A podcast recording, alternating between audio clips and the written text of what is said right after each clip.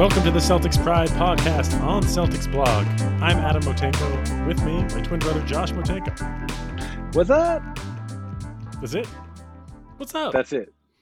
That's it. Mike Minkoff is out today. Josh, we had a two and one record in the last week, a win against Charlotte, a win against Detroit, and then a loss at the end at the buzzer. Another buzzer-beating win by Luka Doncic's Dallas Mavericks.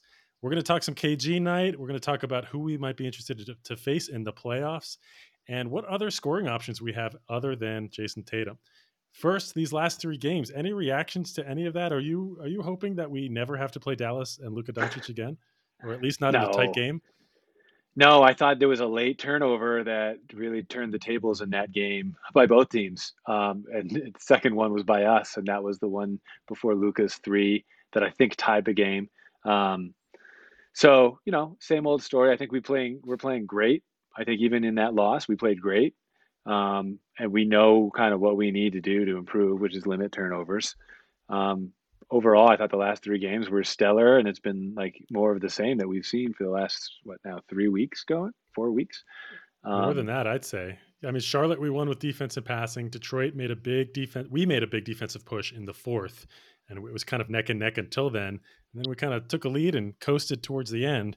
And to me, I, you know, the Dallas game notwithstanding, I'm fine with that. I thought we looked fine in that game. Uh, the, the fact that Dallas keeps and Luka keeps beating us at the buzzer, it, there's something that's like, uh, you're the karma guy, Josh. Is there something karmically wrong there? Like, uh, it's just weird.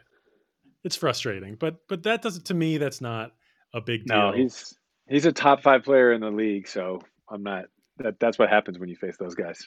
To me, we look like a really good team. It's as if the Celtics have figured out that they have higher gears than they had at the beginning of the season. It's like they've added a fifth and sixth gear, and they're using them against less successful teams when they need. So early in the year, it was like they struggled to play. They were playing in like the third and fourth gear. That's as high as they could go, but they struggled to do that for forty-eight minutes straight.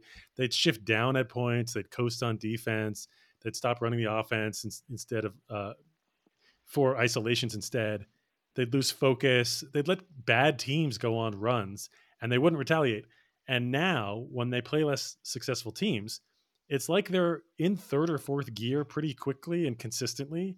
They've got effort and focus on D. They're passing on offense. Um, and they know that that's usually good enough to beat a bad team.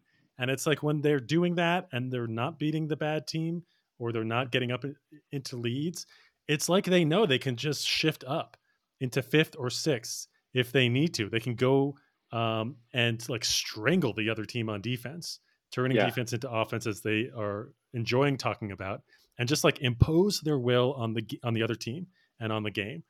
And to me, that's important because that's the kind of thing that really good teams do. To me, that's a, that's a, a signal that this team is really good. They can kind of coast a little bit, playing pretty consistently hard, uh, and and win against bad teams. And when they need to, they throttle up and, uh, you know, as we used to say, like put their their like foot on the throat of the other team. They won't let them back into the game, and they just like they dominate. That's the kind of a thing that a championship contender can do, and that's what I'm seeing from this team. Whoa, those words coming from you are strong words. They are, considering I feel like how this season has gone for me. Yeah, I feel like the ball movement has been the key for me. Like the way that the ball moves now, and that we're always looking for the great, the great shot, not just the good shot. Um, and that obviously starts with Tatum. I was a big hater of Tatum and, and of that aspect of his game early on. I, I did call him soft. I and I did think I would still I would still use those same, maybe not those same words, and you know in the same context, but I would you know the the same thing. I would, you know, ten times out of ten say, no, that's what was happening. He had a mental leap, and now he's not only uh, driving it at people, through people, um, and and not always expecting the contact, um, and showing that kind of both mental and physical toughness in drives to get to the free throw line, but he's also showing that he can, that he's taken a mental leap in terms of the facilitation piece, that he can make other players better. Um, And so he's really putting things together, and that, I think, has become contagious. Our best player is now looking for others. So now all the things that Marcus Smart and Al Horford and Grant Williams and the kind of lesser known ball movers were doing is now able to be contagious among the whole team. Throw Derek White in that category as well. And so to me, the ball movement is on a championship level. Um, and, and that it's like, it's bringing back the old ways of the Celtics. Um, you know, that's what the Celtics of the eighties were known for, is their ball movement. I mean, shoot, look at Rondo and, and that team in two thousand eight. That team was also known for their ball movement. Any contending team is going to have great ball movement, um, you know, nine times out of ten in the N B A. So to me, that's been the huge thing that I've seen over this stretch. And it's like the most fun reason why I love the Celtics. Okay, let me ask you, Josh, because you you referred back to old Celtics teams. I don't want to go that far back. Two questions for you. Number one, did you watch K G night? And number two, how yeah. many tears did you shed? Oh, a few. I shed a few tears for sure. What, did you really? Oh, yeah. What was your emotional reaction? Um, when he said, "I didn't, I didn't know that you all effed with me like this," yeah, like right. that to me, that to me, and then he started tearing up. It was really when he teared up is when I teared up. Like, that dude shows emotions on his sleeve. I mean, that was his whole thing, is he can't control his intensity. And uh, he was real in the interview with Scalabrini. Um, and that's just kind of how he's always showed up, just real, even his profanity, you know, like in that context. Uh, yeah, you could, you can't really take that out of the, the speech. Like the, the YouTube video has that in it, you know, like it's, um, it's raw K G, and that's that's the way we always love K G. But yeah, I mean, like, look, when Larry Bird has hit, had his retirement, and Magic Johnson said, "There will never, ever, ever be another Larry Bird," like those are emotional moments, and I, I bleed green. You know, that's why we're on the Celtics pride. So yeah, I definitely shed some tears with that, because thinking, real men, real men shed tears. I was thinking of the same the same memory of uh, Bird Night and Magic Johnson saying that. Um, I did not shed a tear. Uh, but I did get amped. I watched it at like five in the morning because I couldn't sleep. And I was like ready to tackle literally anything. I was like, I don't care what it is. I can do it. Yeah. Can you imagine him listening to the Phil Collins song on repeat? I didn't know which song Scalabrini was referring oh, really? to un- until they played it when he was putting, putting his number up, when he was like lifting the rafters up. And it, it like, yeah, you know, because K G's a hip hop head. I just was surprised that that was his song, his jam. I mean, I've been waiting for this moment all my life. Like, I could see him getting down to those lyrics. Well, yeah. But um, so my question to you, though, Adam, is you saw the video of him going into the locker room, dapping everybody up. You know, I like that he like didn't really, you know, didn't really, you could tell he didn't know some of the players in the locker room, and uh, and that and that even some of the them? players.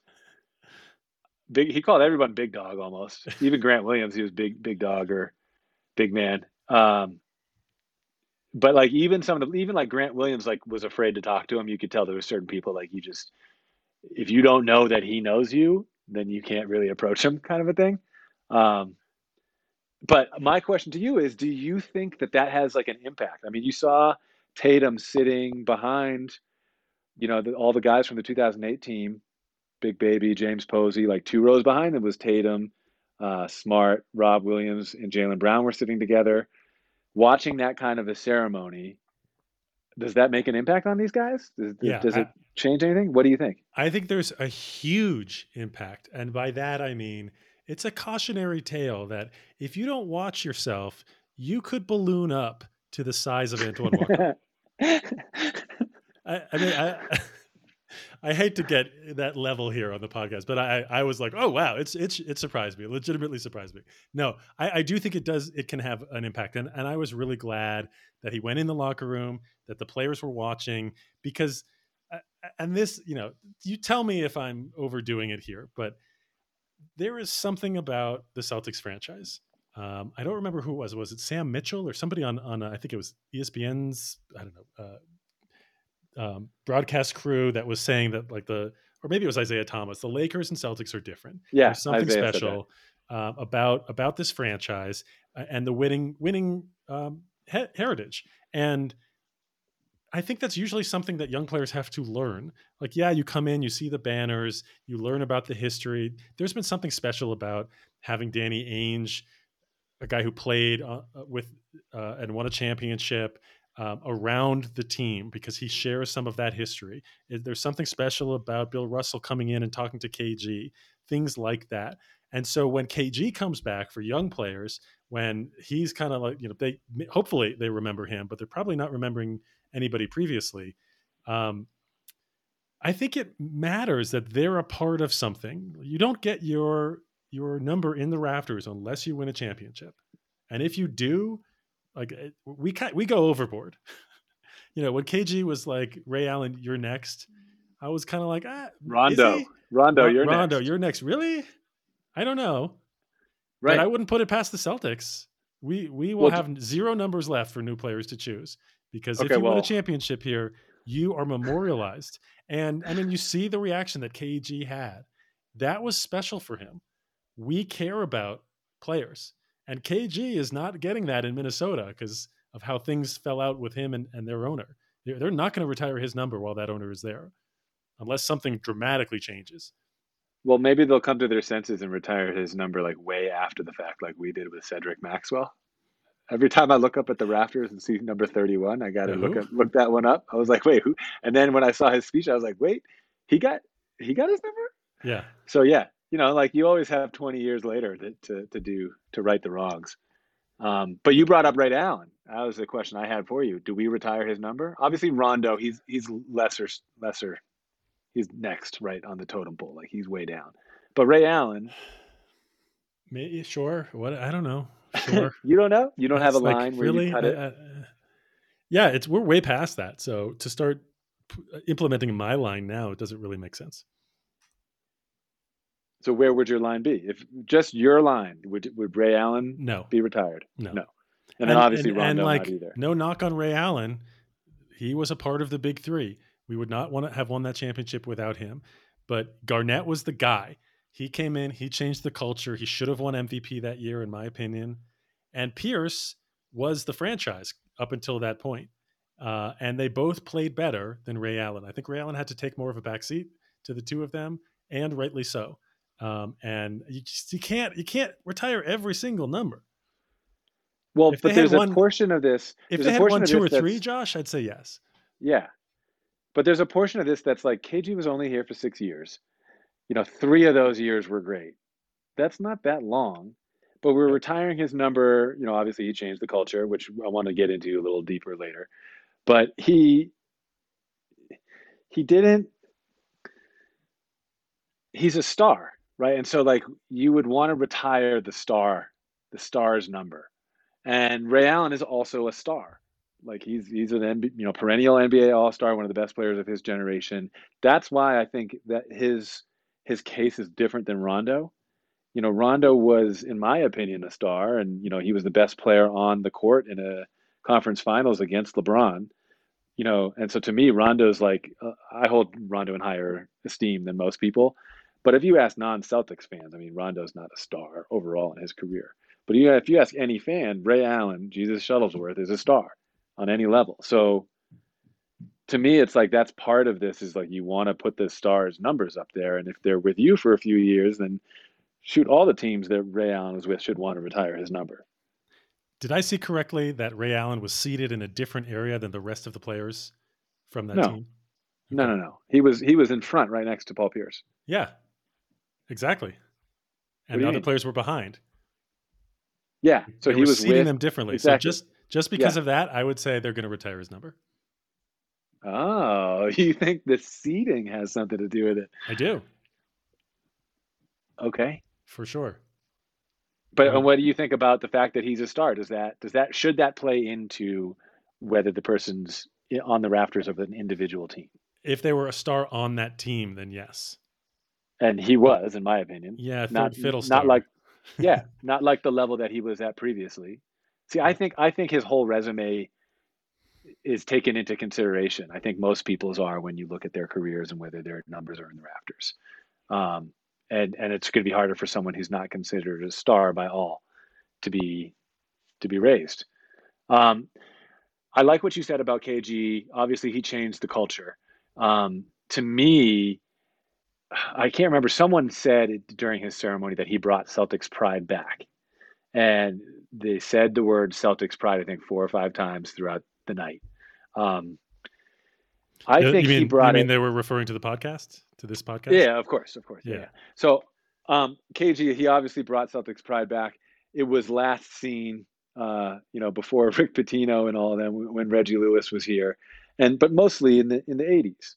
You know, the Larry Bird, Kevin McHale, Robert Parrish teams were the last before K G brought it back, and I think that, like, what does that mean?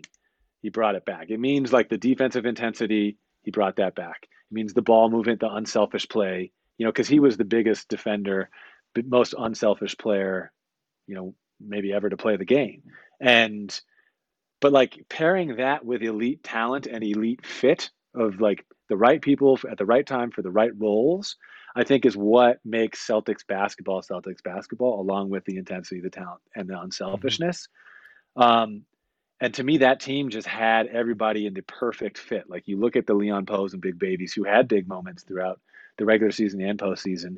Like, they had, that was the perfect fit for them. And you could see elsewhere in their career, they didn't find that perfect fit and weren't as successful.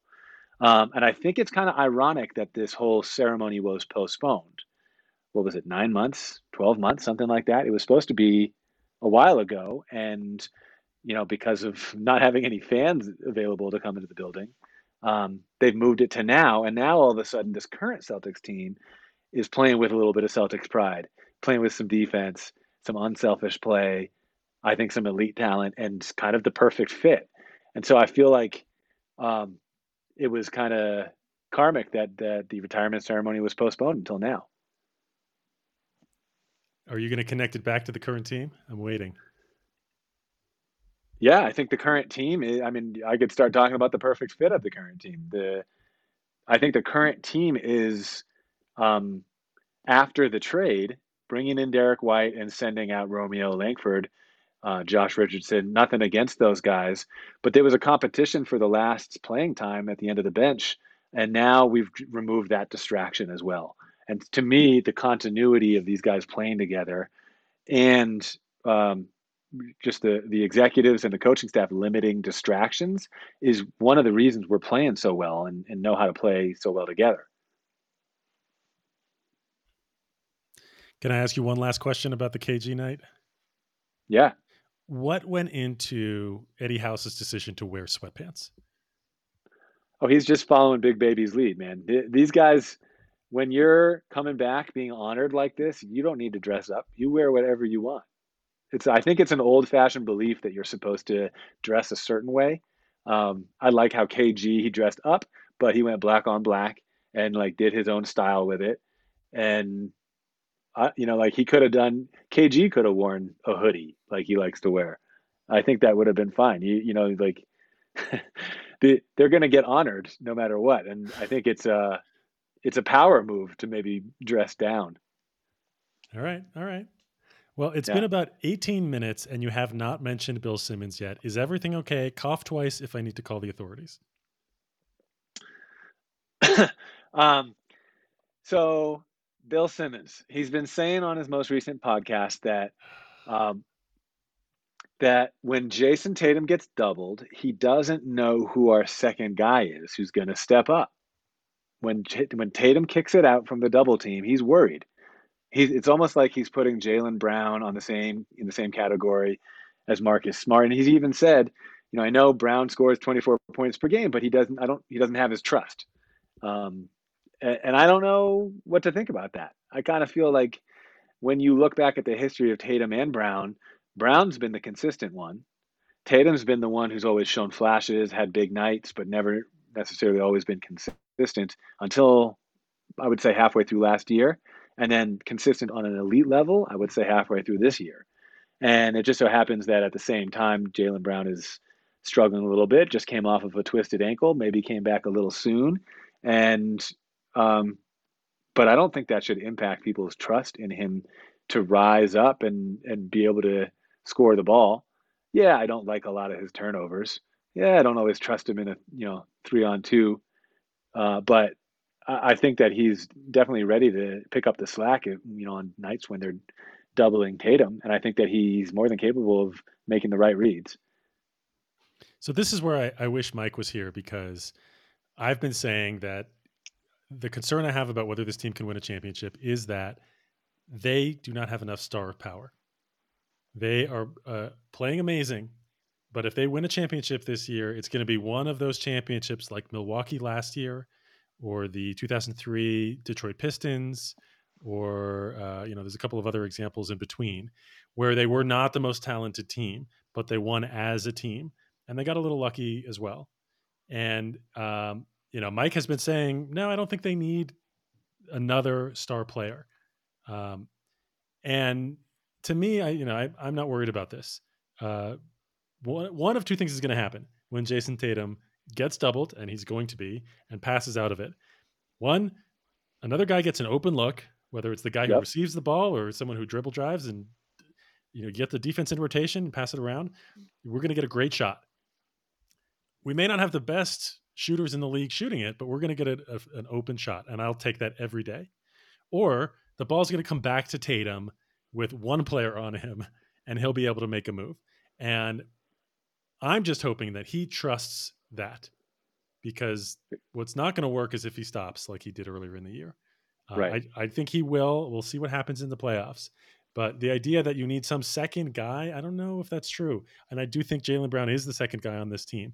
Um, I, I couldn't tell whether you were referencing Bill Simmons saying that Tatum doesn't trust Jaylen Brown, or if that Simmons doesn't trust no. Jaylen Brown. No, Bill Simmons, and I think other fans potentially yeah. too don't trust Jaylen Brown to step up and be that second guy to take over the scoring load. I think I think he's easily that second guy.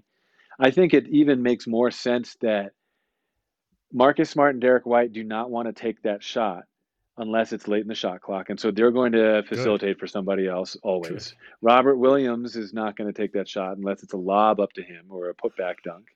Right. And so you have guys who all, and, and even Al Horford, I mean, if he's wide open for three, he'll shoot it, but we know who's going to take the shots, and the guys who know they're not going to are going to pump fake and drive and, or dribble handoff to try to get the ball back to the two guys they want taking the shots, Tatum and Brown. And so it's like, you can, Tatum can skip the ball out of that double team and we can drive off of it. And if we get a wide open shot, great, take it. But otherwise, we're not going to be like, those guys already know not to take the covered shots. And they're already, especially late in the game, looking to get the ball back to, to Brown and Tatum. And so it's, it's like, it's obvious to Brown that he needs to step up in that way, and that even his teammates are going to be expecting him to do so and facilitating with the ball to get him that opportunity. Um, so it's just a matter of whether he's going to make the shot or not. And but, I'm, I'm trusting the defense if they're locked in, and I'm trusting the offense if they're running it. Like that. Yeah. I'm not trusting the second guy. I'm trusting those two things, and I'll, I'll let right. the chips fall where they may with that. And I think you have the right to trust that because of the continuity that's been built with this team. To me, that's like the unsung thing, right? Like when you're, when you have a team that's together for a long time, for years and years, that have kind of grown up together, you know, with Smart being kind of the oldest guy of the core that's been there a while. Like you, you look back and Smart helped to groom Jaylen Brown, and Brown helped to groom Jason Tatum, and Robert Williams, you know, right on after him. And so I think one of the reasons we can expect, and we've seen these mental leaps from guys like Tatum and Brown um, is, and Rob Williams, is because of the continuity. And so now adjustments can be made quicker. Big adjustments have already been made in like egos when you look at what Tatum has done this year. And um, to me, that continuity is like the unsung hero of this team. I mean, again, we're going to go back to the the nineteen eighties Celtics. That's what they had as well. Um, so you're starting to see some things here that I think are really vital to championship success. And let me let me go into continuity just a little bit more. There was a New York Times article, I think back in twenty sixteen, about where do N B A players come from? And a lot of us kind of perceive the N B A and think about some of the stars and where they came from, and think that the N B A, you know, you have more of a chance to make the N B A if you're a talented player who comes from the inner city um, and who's who's like displaying their talents, you know, in, in different programs and play, trying to jump to the highest level possible so you can get recruited and uh, become one and done and, and then make the N B A. But the, what the article revealed, which was surprising to me at the time, was that a lot of people, the majority of N B A players actually come from rural areas, suburban areas, and that the one commonality between them is that they had continuity and consistency in their coaches, their teams, and their teammates as children growing up, and that that kind of continuity is kind of what has actually built the N B A and created, you know, people who could potentially make it once they get there and, and stay in the league. Um, and yeah, I'm going to find that article and, and I'll post it on Twitter. Uh, but it's, I think that that kind of displays the, the, the idea that I'm talking about. And I think, you know, Danny Ainge, Brad Stevens, and, and Marcus Smart, really those three guys are the ones who kind of created that in the N B A with the Celtics right now. And, and we're starting to see it all pay off. That's something that I think is also underrated that the Celtics team has. These guys have been together for a while, and that while is unique in modern N B A with the way that players move around. Um, so especially when you are uh, not as talented as some of the, the top teams in the league, I think that's a way to make up the gap. Well, I think that there's some chatter, at least in some of the podcasts I've listened to recently, uh, about whether that's changing, this whole trend of N B A players jumping from team to team, creating super teams, going to where the big money is.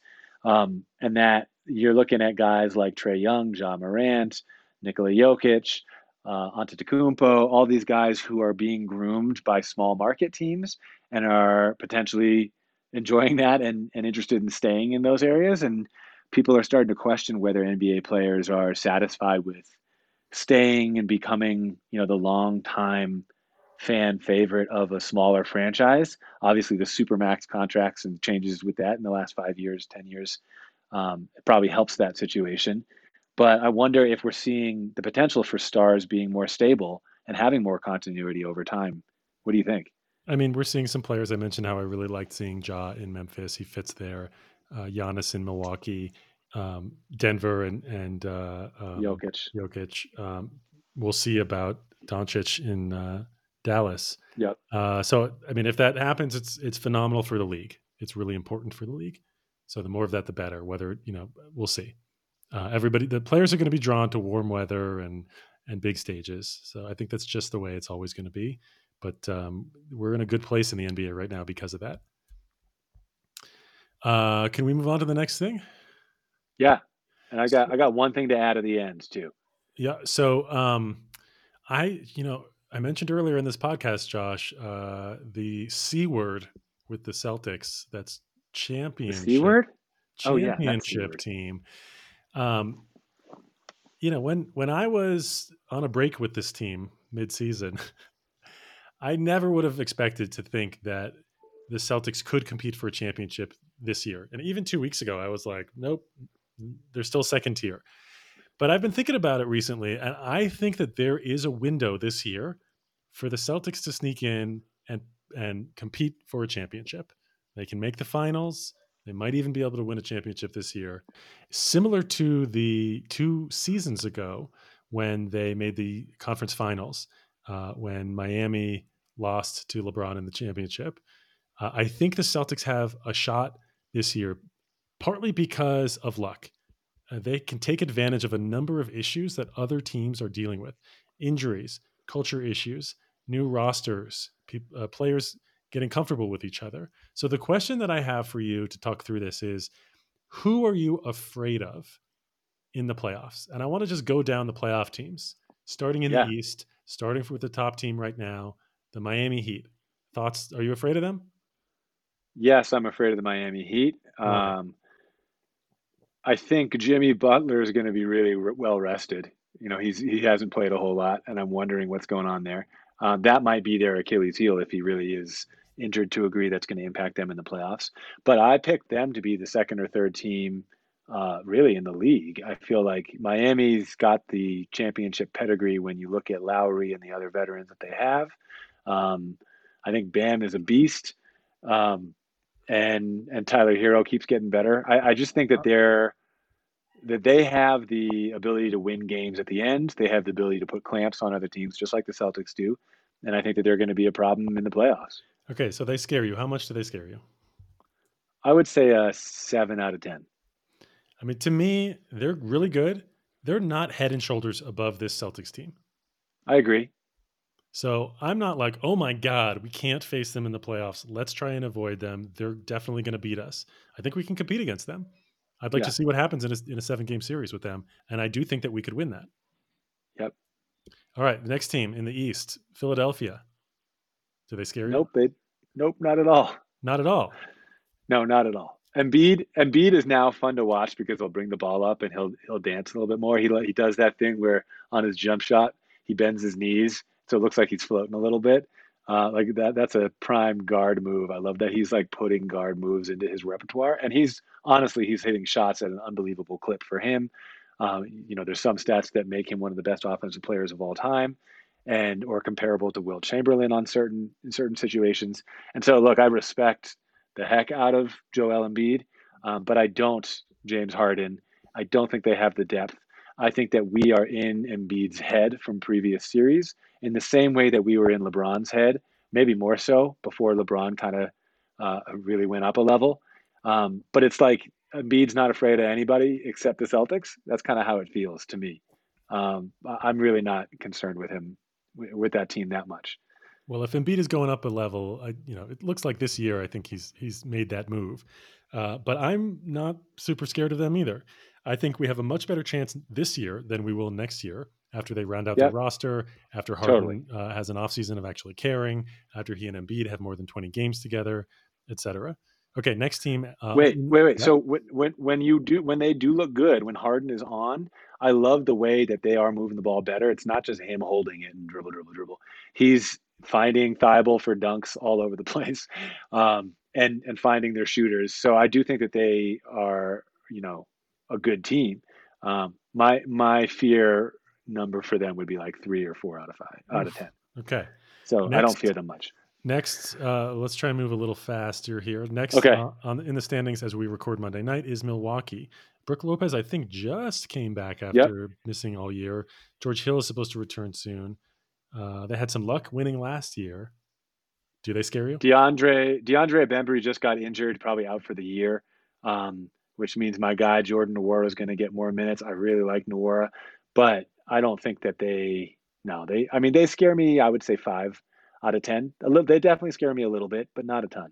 Um, next team, Chicago. Lonzo's returning soon. Caruso is back.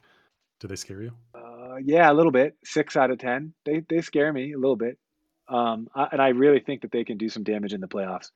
I think they're a top three or four team in the East. Obviously, they're fourth right now. Give me a number. Five, six out of ten. Those are the teams ahead of us, and I would say not all of them for long. Cleveland. Do they scare you? No, not with Jared Allen out for the year. Uh, no, that, Toronto. That, he really put you. Everybody. Toronto does scare me. Yeah, Toronto scares me the same as Miami. Seven out of ten. I think Nick Nurse uh, potentially has our number. Um, you know, coaching wise, I feel like he's outcoached Brad Stevens on numerous occasions. They have some extreme length that is difficult for some, you know, some of our guys to match up with. Um, Pascal Siakam's playing on another level. I, yeah, I really like I really like what they're doing with with all their length on the perimeter, um, and even their bigs are are rangy and switchy and can handle it. Uh, Precious Achiuwa is, is now bringing the ball up the court and facilitating some for people, so they they have some of those rangy six eight to six ten guys that I wish the Celtics had more of. Um, so yeah, they scare me. But the only team in the play-in tournament worth mentioning, Brooklyn. Do they scare you? Yeah, not really. No, not really. Not the way that Tatum played against Durant before. That that was the first time that I've really seen Tatum not be afraid of Durant or not play like Durant was better than him. Uh, he Tatum played like he was better than Durant or was trying to be. And to me, that says something about uh, mentally, psyche, the psyche of us playing Brooklyn. And with Kyrie not being able to play every night, and who knows when Ben Simmons is coming back or how he'll be when he comes back, they don't scare me that much now. That might change once we see Simmons back or once the vaccine mandate in New York is lifted or and Kyrie can play. But if you're Steve Kerr, how many games do you are you like, we I need them for X number of games before I feel comfortable with them in the playoffs? Steve Nash, together. I mean? Yeah, yeah. Uh, I don't know if you need any games. uh, I really don't. I think you need Ben Simmons to come back as soon as possible so he can fit in with whoever's there. Um, you know, but I don't, I really don't think you need, because Ben Simmons has the kind of game that's, he's more of a facilitator and a connector anyway. So I don't think it's hard for those guys to fit in. If he was another scorer and they had to figure out how to share the ball a little bit more, that'd be different. But Ben C- Simmons is going to, you know, get an inbound pass and early the ball up and, you know, throw lob passes to Claxton and their other bigs. And um, I'm, I'm not really that worried about his fit. It's really like under pressure, how will he perform? Because he's shown, like Harden, that he doesn't always rise to the occasion under pressure. And then Kyrie is just, he's ready to go whether they've played any games together or not. So, I mean, I, to me, all of these teams, I mean, unless Brooklyn actually puts it together, which at this point, I'm kind of skeptical that it's going to happen. Again, with similar to Philadelphia, I think we have a better chance this year than next against Brooklyn. So it's kind of like you've got these windows here where these some of these teams are, that should be, be much better than they are, are off. And all of them I would put in a category of good to really good. And I would put yeah. us in the same category. Nobody yep. is a tier ahead of us. And so I'm kind of like not that afraid of these teams, or not as afraid of the other teams in the East as I feel like I should be, considering how the Celtics have played throughout this entire year, year including recently. I mean, when you look at the whole thing together, they they should be a second-tier contender. They should not be an actual championship contender.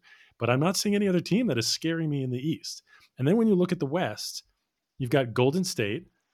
Draymond has some back issues. He's supposedly returning soon. Clay's been out for over two years. He's not quite himself yet, and probably won't be until he has another off an offseason of a hel- of healthy training.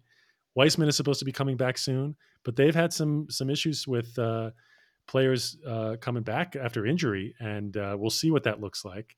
And then, are Phoenix, you afraid of them? I, yes, I am afraid of Golden State. And Give then, me a number. Fe- uh, th- I am more afraid of Golden State than any other team in the league. I think. I think really? if when healthy, and I kind of expect them to be relatively healthy in the playoffs, I think that they're the best team in the league. Um, I'm and, way more afraid of Phoenix. Well, so Phoenix, Chris Paul, he's been injured. It's going to take him, that could take him into the playoffs. So it was a six to eight week injury, I believe. Um, eight weeks is the first week of the playoffs. So he might not come back until they begin. We'll see. Um, but, and, and I mean, obviously with him back, they're, they're amazing. Um, and I want to see them in the playoffs beating other good teams multiple rounds. I mean, just the fact that they're like ten games better in the win category than any other team in the league practically is, to me, that they've been on another level than every other team in the entire league all season long. And I don't think that you can uh, put that past them. They're the two, they're the, they are the two, only two teams that scare me. Yeah. That really scare me. I think when you look across the league though, I mean, injuries are the big thing. Chicago's had them all year. Miami's got it with Butler, Phoenix, obviously with Chris Paul. You know, but like how many of these guys, these Draymond Green types are, are, are precautionary, you know, like obviously Chris Paul, that's a bigger injury, but like how many, how much of this is precautionary with these guys sitting out? Like how, like maybe Brook Lopez sat out way longer than he really needed to just for precautionary reasons, to make sure he's just ready for the playoffs and, and that he's there when it matters. You know, I think that that's, that's really what you're looking at when, when you're doing this fear meter, is like, it's really about injuries. And shoot, same for the Celtics. If something happens to to one of our core seven, we're done. That's a huge deal. We're done. Exactly. So so I think this year, now that everything has spread out, the talent is um, so even throughout the league. I mean, just looking at the Eastern Conference alone, it's like we haven't seen an Eastern Conference this good since Michael Jordan retired. And I think that that's a testament to the fact that anyone, anything can happen at any moment in, in these playoffs, and that one injury for any of these teams is going to be a way bigger deal than, you know, in years past. And just to round out who should we should be afraid of, but we're not, the Lakers. I'm not afraid of them at all. Memphis is good, but they're young and they're not ready for championship yet. I mean, Utah, Dallas. Dallas has our number, but I don't know. They don't really scare me that much. Denver, if Jamal Murray was there, he's fifty-fifty to return this year. But even if he does, I don't expect him to be to be the Jamal Murray of old until next year. So when you look at who actually is scary, there are teams who, if healthy, like you said, Josh, they are, would be clearly better than the Celtics, but they're not. And so if the Celtics can stay healthy, I think they have a really uh, good shot. The playoffs are a totally different beast than the re- regular season. And I want to see the Celtics in the playoffs beating good teams before I feel confident in them as a real championship contender. But if they can start to do that, this year has luck on their side. This is an opportunity to make a championship run, and you don't know how many how many of those you're going to get. So we just discussed the standings. Uh, the Celtics, they're creeping up. Josh, what do you expect them to, to end up at? They're currently fifth, one game behind Chicago and a game and a half behind Milwaukee and Philadelphia. Like which place? Yeah. Or I think that they're going to end up, I, I don't know, man. Every every one of these teams is neck and neck. It's been like that for months. I think anything could happen. Um, I if I'm gonna if you're putting me on the spot, I'm gonna say third. But they're going to end up being third. And I'm going to say it's behind Miami and Milwaukee. To get there, they are going to have to play well on the road because coming up, the next game on Wednesday, uh, on the road at Golden State, then they go to Sacramento before going to Denver and then to Oklahoma City. What are you looking for in these games? What are you watching for the Celtics team as they play these teams? Uh, well, obviously, we're playing Golden State. That's a big matchup for us. I think it's also maybe a test to see how we would fare against a team that's very different from us. Um, I think it's it's cool to go up against these other teams that have, uh, you know, a bunch of a bunch of dudes on the roster, and it's different each night. Um, for Denver, for you know injury reasons, but for Sacramento because of trades, uh, seeing Sabonis in the Sacramento jersey is going to be interesting. Um, and I, I mean, I think it's going to be more of the same. We've hit, we are in the zone right now. We've hit this consistency patch where even on like nights when we lose, like the last one to Dallas, I think that we play really well. We're playing really together. Um, to me, that because of that, it's a moral victory, and, and you see that in the standings as well. And so I think that these teams are all a little bit in trouble because we're just on a roll right now. Um, I think the you know the Warriors, just looking at the next game, they have more question marks than we do right now, for sure. Okay, final thoughts. Yeah, so reason number four why I think this team reminds me of the nineteen eighties Celtics. Um, this doesn't happen to me often. And in, in fact, like when I was coaching, I used to laugh at the head coaches that I worked for when they when we'd be in a film session and they'd be looking and they'd have to ask, like, wait, who's that in the corner right there? Like it'd be hard for them to tell the difference between their players. To me, it's like, how do you not know the difference between the players you coach every day? But this has now finally happened to me. I'm forty years old now. Maybe it's my eyes. I don't know. But sometimes when they shoot the bench, I think I see Sam Hauser, and I think for a second, for a split second, is that Gordon Hayward? Does that ever happen to you, Adam? I was gonna. I was wondering whether the reason they remind you of the nineteen eighties Celtics is because they have so many white players, and I feel like you just answered yes. Well, that's one reason. You know, sometimes I see Derek White, and for a split second, I'm like, Tatum's in the game? No. But the reason they remind me of the nineteen eighties Celtics is when you look at the roster, we have one, two, three, four, five, six guys on this roster who will never be a good N B A player ever for any team ever, ever, ever. Like Matt Ryan, I still haven't looked up who that is. You know, I oh. know who Keelan Martin and Malik Fitz are, but these bench guys that we have, is like we had a stable of bench dudes who knew they were never going to play. They knew their job was to just to wave towels with M L Carr on the bench in the eighties and cheer for Larry Bird. Like they knew exactly where they fit. And it's funny that like having guys on two-way deals and signing guys late in the year who are like getting their first ever op- ever opportunity, like like Fitz and, and Keelan Martin to be part of the playoffs. It's like, and who, you know, who knows who Matt Ryan is?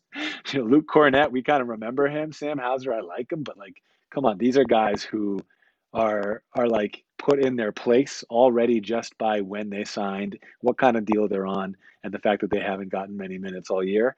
And to me, that's like another perfect example of uh, limiting all the distractions. When you have a bunch of guys who know they're never going to play and they know that they're just there to be happy for the other guys on the team, it puts everybody into place.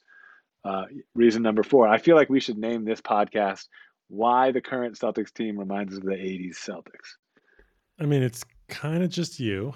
Uh, I, I understand what you're saying. And uh, Matt Ryan is uh, six seven, six eight, very slow white dude who can, uh, I think he's twenty-seven. He can twenty-four. really shoot, really shoot. He's twenty-four. He can really yeah. shoot the ball, really shoot the ball.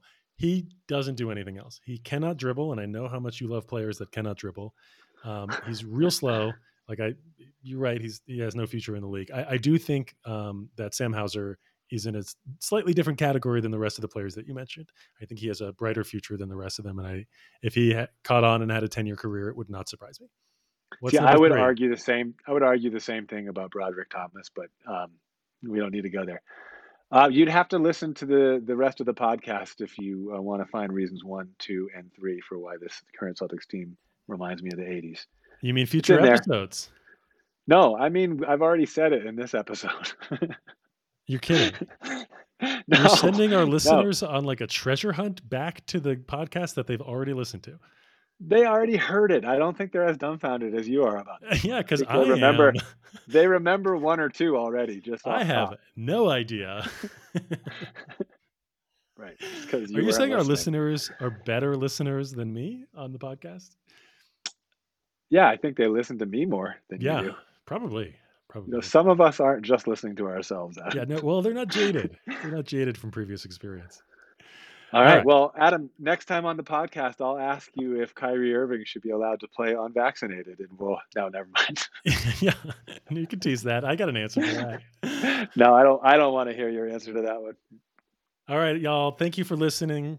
Don't forget to rate, review, and subscribe. Follow us on Twitter at Celtics Pride Pod, individually at Coach Motenko. You can uh, follow Mike Minkoff, who wasn't here with us today, at Mike Minkoff N B A. I'm not on Twitter. Thank you again for listening. You are a part of Celtics Pride.